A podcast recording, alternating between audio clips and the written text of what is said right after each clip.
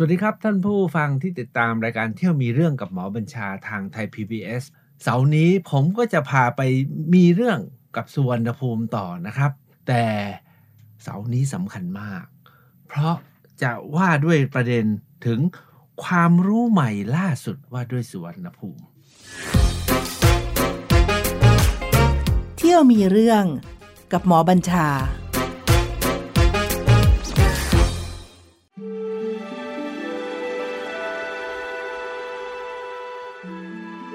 ท่านที่ติดตามเที่ยวมีเรื่อง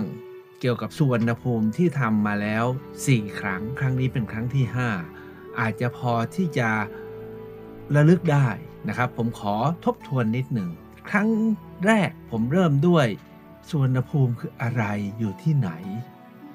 จากนั้นมาก็จะมาว่าถึงเรื่องของสุวรรณภูมิในบริบทของแวดวงวิชาการไทย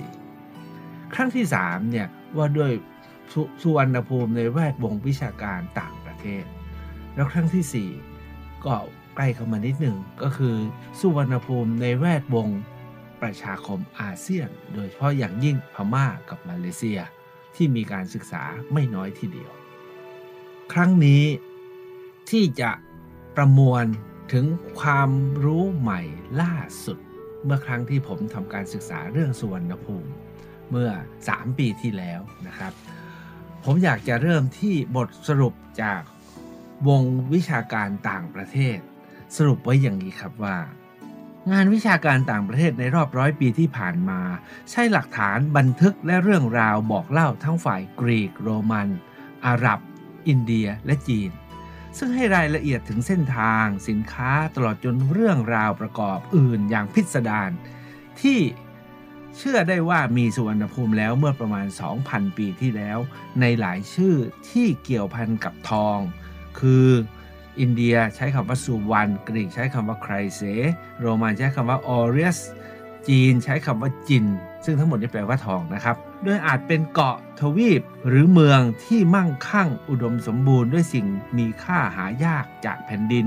จากท้องทะเล และที่นำมาจากทินอื่น เช่น ทองคำของป่า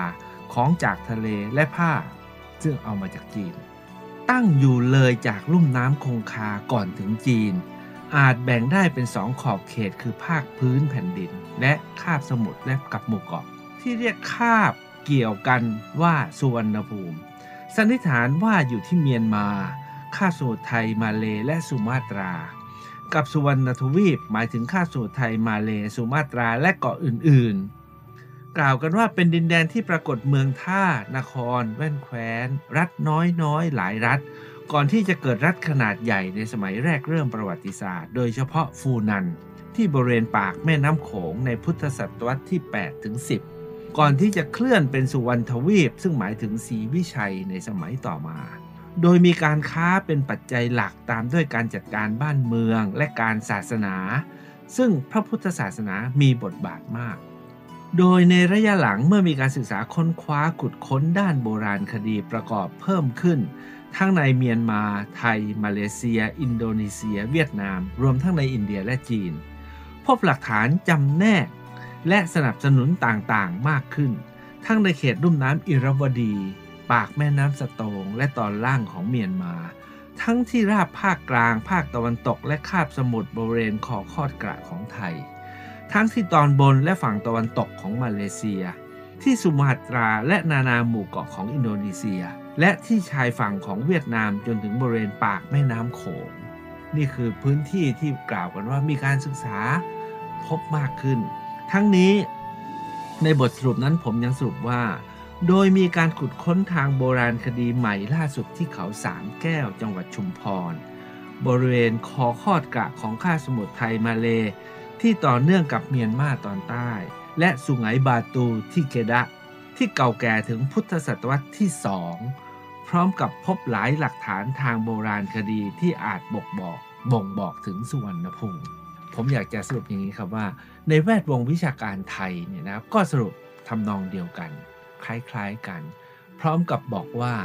จนกว่าจะพบหลักฐานทางโบราณคดี และมีการตรวจสอบ ได้ชัดเจนขึ้น โดยเฉพาะอย่างยิ่งหากหลักฐานนั้นเก่าลึกถึงพุทธศตวรรษที่ 2 หรือ 3 คือร่วมสมัยพระเจ้าอาโศกมหาราช อันที่ 2 เกี่ยวกับอินเดียนะครับเพราะว่าสุวรรณภูมิเนี่ยสัมพันธ์กับอินเดียเยอะมากกรีกโรมันก็โยงกับอินเดีย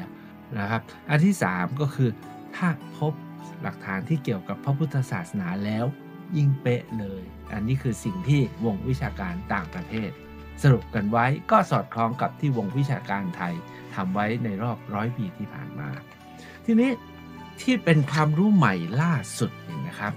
ในการศึกษาครั้งนั้นเนี่ยผมได้ปรึกษากับทางจิสดาแล้วก็บอกว่าเพื่อให้มั่นคงนะเราต้องหาความรู้ใหม่ ๆ ที่มีการศึกษาใหม่ ๆ ซึ่งมีทั้งชาวไทยและชาวต่างประเทศทำการศึกษากันมากขึ้น ในครั้งนั้นเนี่ย เราได้ทำการเชื้อเชิญนักวิชาการชั้นนำในโลกนี้นะครับ 15 คน ช่วยกันศึกษาแล้วก็ทบทวนเรื่องสุวรรณภูมิตามแต่ท่านอยากจะทบทวน คือบอกว่าเอาอะไรก็ได้ที่เกี่ยวกับสุวรรณภูมิครับ ลองดูนะครับ ผมจะยกของนักวิชาการทั้งหมดเลยนะครับที่ทำให้เรามาในครั้งนั้น ท่านแรกเนี่ยเป็นปรมาจารย์ว่าด้วยเอเชียตะวันออกเฉียงใต้ระดับโลกนะครับท่านส่งบทความนี้มาให้ผมปุ๊บ แล้วท่านก็ไปพักผ่อนที่ซิซิลีและท่านก็ถึงแก่กรรมทันทีนั้นบทความนี้เป็นบทความสุดท้ายในชีวิตของท่าน ท่านคือดรเอียนกลเวอร์สนะครับ เป็นครูใหญ่แห่ง University of London นะครับที่อยู่ในกรุงลอนดอน เยาวนักศึกษาว่าด้วยประวัติศาสตร์ยุคก่อนประวัติศาสตร์ ยุคแรกเริ่มประวัติศาสตร์ของเอเชียตะวันตะวันออกเฉียงใต้ในโลกนี้รู้จักอาจารย์เอียนทั้งนั้น เมื่อผมถามอาจารย์เอียนว่าช่วยทำมาให้หน่อย อาจารย์เอียนส่งบทความมากระชับไม่ยาวมาก ตั้งชื่อว่า myth or reality มันเป็นเรื่องตำนานปรำปราหรือความจริงนะครับ แล้วอาจารย์เอียนเนี่ยในงานของอาจารย์เอียนก็บอกว่าจริง ๆ แล้วเนี่ยนะอินเดียใต้ เอเชียใต้นะครับ แล้วก็เอเชียตะวันออกเฉียงใต้เนี่ยมีพบหลักฐานความสัมพันธ์ทางโบราณคดีมากมายตั้งแต่สมัยต้นพุทธศตวรรษแล้ว โดยเฉพาะอย่างยิ่งลูกปัดเครื่องสำริดและเครื่องประดับ แล้วดรเอียนหยิบเรื่องของ ขันสำริดที่มีสัดส่วนของดีบุกในสัดส่วนสูงเขาเรียกว่าไฮทินบรอนส์นะฮะเครื่องสำริดส่วนใหญ่เนี่ยก็เป็นประกอบไปด้วยดีบุกกับทองแดงก็ออกมาเป็นสำริดแต่มันมีสำริดชุดหนึ่งซึ่งจะมีดีบุกในสัดส่วนสูงทำให้สำริดชุดนี้เนี่ยมีความเปราะแต่บาง และที่สำคัญก็คือทำออกมาใหม่ๆเนี่ยจะเหลืองทองเลยครับ อาจารย์เอียนเนี่ยบอกว่าอยากจะหยิบยก หลักฐานโบราณคดีชิ้นสำคัญที่อาจารย์เอียนขุดค้นพบนะครับที่บ้านดอนตาเพชรเมื่อ 40 ปีที่แล้ว ซึ่งครั้งนั้นเนี่ยพบ 2 ชิ้นที่บ้านดอนตาเพชรแล้วก็ที่จอมเบึงที่ราชบุรี การพบครั้งนั้นเนี่ยนี่คือเป็นหลักฐานของอินเดียสมัยสุงคะสุงคะนี่ราวๆราวๆพุทธศตวรรษที่ 2 ถึง 4 ซึ่งร่วมสมัยกับกุสานะ ก็เรียกว่าหลังพระเจ้าอาโศกนิดเดียวเอง แล้วอันนี้เป็นลักษณะแบบอินเดียจ๋าเลย แต่มาพบที่บ้านดอนตาเพชรก็คือกาญจนบุรีพนมทวน และที่จอมบึงราชบุรี การพบครั้งนั้นเนี่ยนะครับถูกนำไปอ้างว่านี่คือหลักฐานที่เก่าแก่ที่สุดที่ยืนยันการมาพบกันของ East Meet West คือการมาพบกันของโลกตะวันตกและโลกตะวันออก พร้อมกับการพบลูกปัดการพบแก้วโบราณนะครับ แต่สิ่งที่จันเอียนชี้ขึ้นมาอีกอย่างหนึ่งจาก 40 ปีที่แล้วที่เจอ 2 ชิ้นนี้ตื่นเต้นแล้วเนี่ยนะครับ ปรากฏว่าในช่วง 4-5 ปีที่ผ่านมา พบขันสำริดที่มีดีบุกในสัดส่วนสูงนี้ เพิ่มขึ้นที่เขาสามแก้วอีก 4 ใบ แล้วเป็น 4 ใบที่สมบูรณ์ เพราะ 3 ใบนู้นเนี่ยแตกนะครับ แต่ 4 ใบนี้ 4 ใบสมบูรณ์ สมบูรณ์มาก แล้วมีความละไม้คล้ายกันกับใบที่เจอที่เขาจมูกราชบุรีและบ้านดอนตาเพชร แต่ที่สำคัญกว่านั้นนะครับ ทั้งหมดนี้ไม่เคยเจอในอินเดีย คือในอินเดียไม่เคยเจอครับ แต่นี่เป็นศิลปะอินเดีย แล้วสิ่งที่อาจารย์เอียนหยิบยกก็คือว่า ทั้งหมดนี้สำคัญมากมายนะครับ เพราะมีความเป็นอินเดียอายุถึงราวๆพุทธศตวรรษที่ 2 ถึง 4 แล้ว ลักษณะศิลปะเป็นแบบสุงคะและสุงคะเนี้เป็นยุคสมัยต่อเนื่องจากสมัยเมาริยะ คือสมัยพระเจ้าอาโศกมหาราช เป็นสมัยที่พุทธศาสนายังเฟื่องฟู อาจารย์เอียนเนี่ยสรุปว่าขันนี้เป็นขันใช้ของชาวพุทธ ถ้าหากว่าเป็นเช่นนั้นจริง ก็ต้องมีชาวพุทธจากอินเดีย แถวแถวอินเดียตะวันออกเฉียง ตะวันตกเฉียงเหนือ เดินทางมาถึงที่นี่เพราะนำขัน ถึง4ใบมาตกจมอยู่ในแม่น้ำในคลองท่าตะเภานี่อาจารย์เอียนก็ทิ้งไว้แค่นี้แหละครับว่า หลักฐานนี้ทำให้ต้องคิดหนักเลยนะ ว่าเกี่ยวกับสุวรรณภูมิไหม ท่านที่สองผมขอบทความไปที่ดรฮิมันชูประภาเร นะครับในครั้งที่และครั้งที่ว่าด้วยแนวต่างประเทศผมก็ยกงานของฮิมันชูประภาเรมากล่าวแล้วคือบทความที่ชื่อว่า The Wind of Change นะครับลมที่ว่านำความเปลี่ยนแปลงมาสู่มาสู่บริเวณนี้คือลมมรสุมเนี่ยครับที่ทำให้อินเดียและเอเชียตะวันออกเฉียงใต้เนี่ยเปลี่ยนหมดเลยฮิมันชูประภาเรเนี่ยเธอเป็นผู้อำนวยการสถาบันประวัติศาสตร์ของอินเดียนะครับของรัฐบาลอินเดีย เธอเขียนมาบอกว่าจริง ๆ แล้วเนี่ยมีหลักฐานใหม่ ๆ มากเลยนะ ว่าด้วยการกระจายของพืชพันธุ์ธัญญาหารระหว่างอินเดียกับเอเชียตะวันออกเฉียงใต้ เมื่อประมาณ 3,000 ปีที่แล้ว 3,000 ปีที่แล้วนะครับ แต่สุวรรณภูมิเป็น2,500 ปีโดยประมาณนี่ก็ 3,000 ปีที่แล้วเนี่ยเราพบพืชพันธุ์ธัญญาหารนะแล้วก็ยังเจอดวงตรา วงแหวนขันก็ขันแบบเดียวที่อาจารย์เอียนได้กล่าวถึงนะครับ และที่สำคัญก็คือของเหล่านี้มันร่วมสมัยสุวรรณภูมิ แล้วก็เกี่ยวกับพุทธด้วย แล้วมีหนำซ้ำนะครับ ยังเกิดมีการพบการตั้งนิคมนะฮะนิคมคือชุมชน ชาวอินเดียขึ้นที่ตะกั่วป่าในราวๆพุทธศตวรรษที่ 8 ที่ 9 นะครับแล้วเกิดเป็นเครือข่ายของสังฆะแล้วเกิดความสัมพันธ์ อีกตั้งหลายอย่างขึ้นมา ที่มันชูประภาเรบอกหลักฐานเหล่านี้เนี่ยมันมันบอกว่าสวนภูมิมีแน่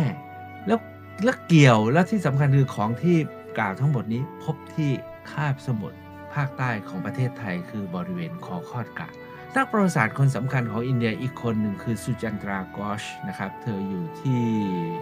อยู่ที่อยู่ที่กอลกาตานะครับ ส่วนฮิบันชูประภาเรนั้นอยู่ที่เดลี สุจันตรากอชเนี่ยก็เขียนมาคล้ายๆกันบทความของทั้งสองคนนี้คือ Sailing to สุวรรณภูมิคืออย่าลืมนะคนอินเดียเนี่ยโลกในจินตนาการความมั่งคั่งอะไร มันต้องไปสุวรรณภูมิมันชื่อบทความว่า Sailing to สุวรรณภูมิด้วยกันทั้งคู่สุจันทราโกชเนี่ยนะครับ บอกว่าการพบจารึกที่ว่าด้วยมหานาวิกะเนี่ยนะครับเเป็นสิ่งที่สำคัญมากสอดคล้องกับชาดกที่ว่าด้วยการเดินเรือไปสุวรรณภูมินั้น ในอินเดียเนี่ยมีพบจารึกที่คันธสาลา พุทธศตวรรษที่ 7 พุทธศตวรรษที่ 7 ก็หลังพระเจ้าอโศกมา 300-400 ปีนะครับ แต่ที่สำคัญกว่านั้นก็คือ พอมาถึงพุทธศตวรรษที่ 8 ที่ 9 ก็เจอดวงตราทองคำเขียนถึงพระฤหัสบดีสารมาสนาวิกะ ก็คือเป็นมหานาวิกะที่ชื่อพระฤหัสบดี อันที่เป็นอักษรอินเดียเป็นจารึกอินเดียยุคพราหมณ์มี อายุราวๆพุทธศตวรรษที่ 8 ถึงที่ 10 แต่ที่สำคัญคือมาพบที่บางกล้วยจังหวัดระนองอในอำเภอคุระบุรี ต่อเนื่องกับอำเภอกระเปอร์ของระนองนะครับ ต่อจากนั้นมานะครับในพุทธที่ 11 ก็เจออีกจารึกหนึ่งนะครับเป็นจารึกสมัยพุทธที่ 11 คือจารึกพุทธคุปนะอันนี้เจอที่เกดะฉะนั้นการเจอจารึกที่ตะวันออก เฉียงใต้ของอินเดีย อายุพุทธที่ 7 แล้วก็มาเจอที่บางกล้วยพุทธที่ 8 แล้วมาเจอที่เกดะพุทธที่ 11 เนี่ยมันบอกร่องรอยบางอย่าง แต่ที่สุจันทรากอชเนี่ยยกขึ้นบอกว่า แต่ที่น่าตื่นเต้นสำหรับเธอนั้น การพบดวงตราการพบเหรียญจำนวนมากที่ควรลูกปัด ก็น่าจะบอกอะไร ไม่น้อยเกี่ยวกับเรื่องสุวรรณภูมิ บุคคลที่ 4 ที่ผม ขอให้ช่วยทบทวนเรื่องสุวรรณภูมิก็คืออาจารย์ปีเตอร์สกิลลิงอาจารย์ปีเตอร์สกิลลิงเนี่ยท่านเป็นชาวแคนาดา แต่มาอยู่เมืองไทยนานแล้วนะครับ แล้วทุกวันนี้ก็ถือว่าเป็นกูรูที่อ่านภาษาอินเดียโบราณ อ่านภาษาทิเบต โบราณ ปัจจุบันคือรู้ภาษาเยอะมากนะครับเอาว่าผมไม่รู้ว่าท่านรู้กี่ภาษา แต่ผมเคยไปอินเดีย แล้วก็ไปปรึกษาว่าด้วยจารึกอินเดียเขาบอกว่า ถ้าคุณรู้จักปีเตอร์สกิลลิงแล้วไม่ต้องมาอินเดีย เพราะอินเดียต้องพึ่งเขานะครับอาจารย์ปีเตอร์สกิลลิงเนี่ยบอกว่าจากหลักฐานจารึกนะครับ แล้วก็จากร่องรอยทางประวัติศาสตร์ต่างๆ ในตั้งแต่ร้อยปีที่ผ่านมาจนถึงปัจจุบันไม่มีอะไรใหม่เลย ไม่มีอะไรใหม่เลย เพราะฉะนั้นเหมือนกับว่าจะจบได้ แต่อาจารย์ปีเตอร์บอกว่าแต่ไอหลักฐานโบราณคดีที่พบกันในระยะหลังนี่สิ ไม่ว่าจะเป็นเรื่องลูกปัดกลอง มโหระทึก แก้ว หรือร่องรอยเรื่องของเทคโนโลยีการค้าต่างๆเนี่ยพบเยอะมากเลย โดยเฉพาะอย่างยิ่งอายุยึกลึกไปถึงพุทธศตวรรษต้นๆ และเกี่ยวกับพุทธศาสนาด้วย อาจารย์ปีเตอร์บอกว่า แม้จะยังไม่พบหลักฐานเกี่ยวกับพระโสนะพระอุตระ แต่ก็ไม่ได้หมายความไม่มีนะ อันนี้ผมต้องเรียนว่าหลักฐานพระโสนพระอุตระคราวที่แล้วที่ผมเรียนว่าทางพม่าบอกว่ามีเนี่ยเราไปดูแล้วก็เป็นของยุคหลัง ไม่ใช่ของยุคพระโสนพระอุตระเพราะฉะนั้นแม้ไม่พบก็ไม่ได้หมายความว่าไม่มีบอกได้แต่เพียงว่ายังไม่พบนะครับ เพราะฉะนั้นอาจารย์ปีเตอร์สรุปว่าเป็นไปได้มากว่ามีสุวรรณภูมิ และในความเป็นจริงแล้วมีหลายสุวรรณภูมิในเอเชียตะวันออกเฉียงใต้ โดยอาจารย์ปีเตอร์ชี้ว่า สุวรรณภูมินั้นแท้จริงแล้ว เป็นรหัสวัฒนธรรม ไม่ใช่รัฐ ไม่ใช่ทาสและไม่ใช่ชาติ แล้วก็ไม่ต้องไปเที่ยวมองหาตำแหน่ง แม้ยังไม่มีอะไรยืนยัน แต่มีร่องรอยมากขึ้นเรื่อยๆ นี่ก็คืออาจารย์ปีเตอร์สกิลลิง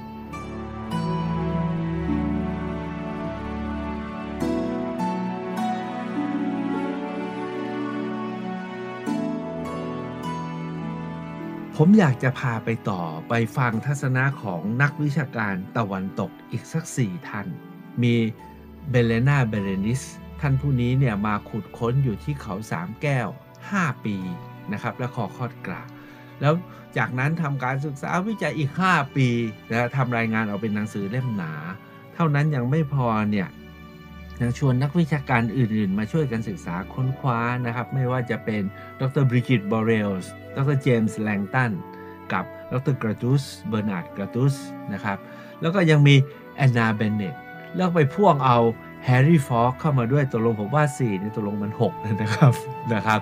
ลองเริ่มด้วยของเบเรนิส10 ปีของการมาขุดแล้วก็ไปทำการศึกษาอย่างลึกซึ้งและกว้างขวางของดรเบเลนาเบเรนิส จากศูนย์วิทยาศาสตร์แห่งชาติฝรั่งเศสนะครับ แล้วก็สำนักฝรั่งเศสแห่งปลายบูรพาทิตดรเบเรนิส ใช้เวลาตลอด 10 ปีเนี่ยศึกษาเชิงลึกที่เขาสามแก้วก็คือที่จังหวัดชุมพรถามว่าอยู่ตรงไหนก็คืออยู่หลังสารกลางจังหวัดนะฮะอยู่หลังพิพิธภัณฑ์สถานแห่งชาติชุมพรเบเลนิสสรุปว่า เขาสามแก้วเนี่ยเป็นหนึ่งในเมืองท่าและแรกเริ่มนครรัฐ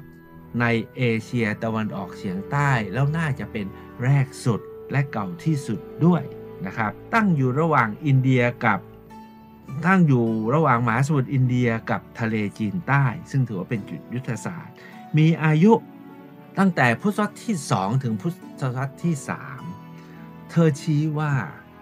อันนี้เนี่ยเก่ามากกว่า รัฐและนครอื่น ๆ ที่กล่าวกันถึงในย่านนี้ไม่ว่าจะในพม่าในไทยในมาเลในเวียดนามในไหนก็ตาม เพราะว่ารัฐอื่น ๆ ที่กล่าวกันเนี่ยคือพุทธศตวรรษที่ 8 ถึงพุทธศตวรรษที่ 10 แต่เขาสามแก้วพุทธศตวรรษที่ 2 ถึงพุทธศตวรรษที่ 3 โดยการของงานของเบรนิสเนี่ยเธอสรุปว่ามันมีพื้นที่แบ่งได้เป็นเขตของคนประจำถิ่น เป็นเขตของคนจากต่างถิ่นจากต่างแดนไม่ว่าจะจาก เอเชียใต้จากเอเชียตะวันออกเฉียงใต้ รวมทั้งจากเอเชียตะวันออกก็คือจากจีน ตั้งแต่สมัยราชวงศ์ฮั่น ทั้งหมดนี้เนี่ยอยู่รอบออทะเลจีนใต้ แล้วก็มีหลายๆรัฐหรือหน่วย ใช้คำว่าหน่วยนะหน่วยถิ่นฐาน มีทำการค้าดีบุกค้ากลอง มีการพัฒนาระบบคุณค่าร่วม มีสัญญลักษณ์ มีวัตถุวัฒนธรรม มีเครื่องประดับหินเป็นจำนวนมากนะครับ แล้วก็สิ่งที่เจอเนี่ยยืนยันว่าที่นี่มีการตั้งถิ่นฐานตั้งแต่ก่อนสมัยประวัติศาสตร์ตอนปลายก็คือพอๆกับยุคพระเจ้าอาโศกนะครับ ก็คือรัชพุทธที่2ที่3และมีความเป็นสากล มีความเป็นคอสโมโพลิแตนคือที่ตรงนั้นนะฮะเมื่อ 2,500 ปีที่แล้ว มีความเป็นสากลพอเข้าใจไหมคือมีความเป็นนานาชาติอะ มีคนหลากหลายชาติมาอยู่กันที่นั่นแล้ว ไม่ใช่บ้านป่าเมืองเถื่อน มีสิ่งก่อสร้าง มีผนัง มีกำแพง มีคู มีระบบชนรประทานจัดการน้ำ มีระบบตลาด มีระบบการผลิต และมีการปลูกเลี้ยงพืชพันธุ์ธัญญาหารเพื่อเลี้ยงคนจำนวนมาก เพราะคนหลากหลายชาติพันธุ์ภาษามาอยู่กัน การมาอยู่กันจำนวนขนาดนี้พื้นที่ขนาดนี้มันต้องมีไม่ใช่หาของป่ามากินนะฮะก็คือมีการกสิกรรมนะครับ แล้วเบเรนิสเสนอว่าที่นี่แหละมีความเป็นไปได้มากที่จะเป็นเมืองแรกสุดของเอเชียตะวันออกเฉียงใต้ ตั้งแต่พุทธศตวรรษที่ 2 ถึงพุทธศตวรรษที่ 4 หรือ 5 แล้ว